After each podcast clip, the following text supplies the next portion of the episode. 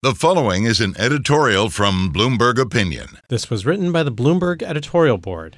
At their recent summit, governments of the five BRICS nations Brazil, Russia, India, China, and South Africa invited six more countries to join their group. It's the first stage of a wider expansion, intended to give developing nations more say in global governance. It also marks a failure of U.S. leadership.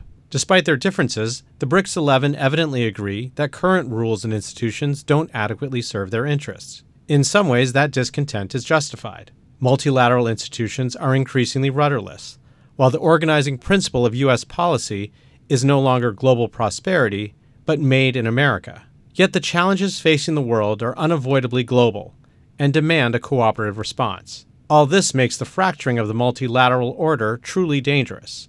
Prodded by the BRICS enlargement, the U.S. and its partners should work urgently to repair it. This was written by the Bloomberg editorial board.